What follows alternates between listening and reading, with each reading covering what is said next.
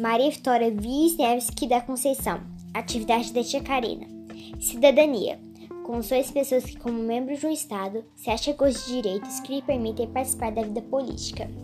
O que é ser um bom cidadão? Respeitar as leis e lutar para ter um mundo melhor. A cidadania no Brasil é para todos? Sim, todo cidadão tem direito à vida, à igualdade perante a lei.